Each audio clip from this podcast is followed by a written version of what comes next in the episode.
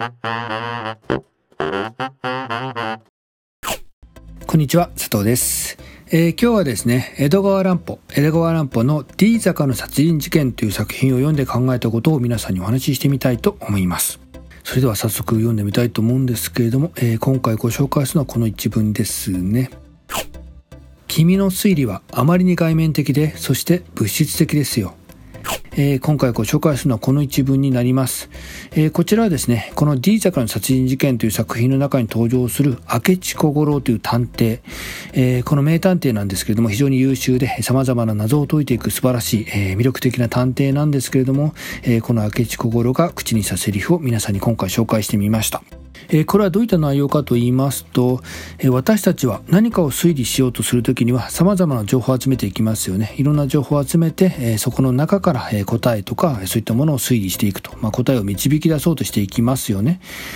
しかしそのような表面的で物質的な情報だけで推理しても真実にはたどり着けない、まあ、そんな風に明智小五郎は言ってるんですね。集められた外面的で物質的な情報だけで判断するのではなくって、その背後に存在する人間の内面的な心理について考察しなければ、えー、正しく推理することはできないんだよと、まあそういった説明になるんですね。えー、これは非常に私たちにも必要な視点だなと思ったんですよ、えー、現代を生きる私たちっていうのはスマートフォンがあれば一瞬でいろんなことを検索することができますよね。そしてたくさんの、えー、情報量に触れることができます。でここで注意しなければいけないポイントというのがたくさんの情報に触れてしまうことによってたとえそれが表面的で、えー、まあ、物質的な情報だったとしてもこれだけの情報を調べたのだからともうこれで大丈夫だろうと分かったつもりになってしまってえー、そこで思考を止めてしまうと。そして批評を始めて何かを書き込んでしまったりする。えー、そしてその結果、新たな悲劇を生み出してしまうことも少なくないんじゃないかなと思うんですね。えー、たくさんの情報に触れてしまうと、ある種の安心感と心地よさをもたらしてくれるんじゃないかなと、私はそんな風に思うんですね。えー、その情報が真実にたどり着いているわけではないんですけれども、えー、たくさんの情報に触れて、え安心してしまって、心地よくなってしまって、えそこからその背後にある情報の背後にある、えなぜこの人はこのようなことを行ってしまったのかという心の動きであったり、また関係性ですね。えこの人とこの人の、え関係はどういった関係があったのかというその心の動きを考察することとなく、表面的な情報だけで判断してしまうことによって、えー、まあ、真実にはたどり着けないと。えー、なので、えー、まあね、たくさんの情報に触れることだけで、情報量だけで判断せずに、えその背後にある人間の心理といったものを考察していく流れを途切らせないようにしていくことが、えこれから大切なんじゃないかなと。え新たな悲劇とか、そういったの表面的な解釈によって、え別のね、悲しい出来事にを生み出していくことがないように、本当に注意していかなくちゃいけないなと、えこの作品を読んで考えたので、え今回皆さんにもご紹介してみました。はい、えー、そして、えー、この D 坂の殺人事件っていうのは非常に面白くて、えー、私も子供の頃読んだ時にね、えー、もう一気に引きつけられたんですけれども、この作品を魅力的にしている要素の一つとして、えー、この探偵ですね、探偵明智小五郎の、えー、魅力っていうか、この人物が非常に個性的で魅力的だということが、えー、この作品をね、面白くしている要素の一つじゃないかなと私は思うんですね。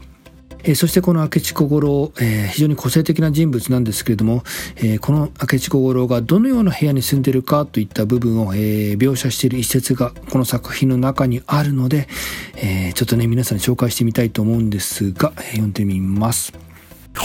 何気なく彼の部屋へ一歩足を踏み込んだ時私はあっとたまげてしまった部屋の様子があまりにも異様だったからだ明智が変わり者だということを知らぬではなかったけれどこれはまた変わりすぎていた。何のことはない四畳半の座敷が書物で埋まっているのだ。真ん中のところに少し畳が見えるだけであとは本の山だ。四方の壁や襖に沿って下の方はほとんど部屋いっぱいに。上の方ほど幅が狭くなって天井の近くまで四方から書物の土手が迫っているのだ。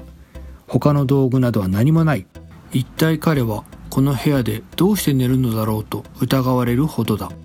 えー、こんな描写があるんですね。もう寝る場所がないほど本に囲まれた部屋に住んでいると。まあ、そんなあの人物なんですね。なんか非常にこれ面白いなと思ったんですね。えっ、ー、と、ここからはあの、えー、そしてあの、ここからね、私の思い出話に入っていくんですけれども、え、実は私、佐藤も、え、学生の頃には似たような部屋に住んでいました。えその当時はワンルームの本当に狭い部屋を借りて住んでいたんですけれども、えその部屋にあったのは、えー、その部屋にあった家具っていうのはベッドだけだったんですね。もうベッドしかまともな家具がなくて、あと一応テレビもね、置いてあったんですけども、まあベッドとテレビで、まあ、収納するような家具は一切なかったので、え本とか雑誌があの床一面に散乱していたんですよ。で、友人が遊びに来た時は、えそのね、本をね、こう壁の方にぐーっと追いやってもらって、なんとか座るスペースを作ってもらって、で、泊まっていくときはそこにね、なんか本に囲まれるようにして眠ってもらったみたいなね、えー、ちょっとね、かなり呆れられたっていう、まあそういった、あのー、まあ、明智小五郎には負けるんですけども、そんな部屋に住んでいたんですね。なぜ私がそんな部屋に住んでいたかというと、まあ結局のところお金がなかったので、えー、お金がなかったので、まあ本棚を買う金があれば、まあ本を買いたいということで、まあ少しでも一冊でも多く本を買いたいということで、ね、本を買っていたから、まあ、そんな感じの部屋にね、えー、まあ住んでいたんですけれども、えー、少しね、えー、明智小五郎と自分の共通点を少しだけなんかあの見つけられたような気がしてなんかちょっと嬉しいような気分になったので、えー、今回ちょっとね私の思い出話をさせていただきました。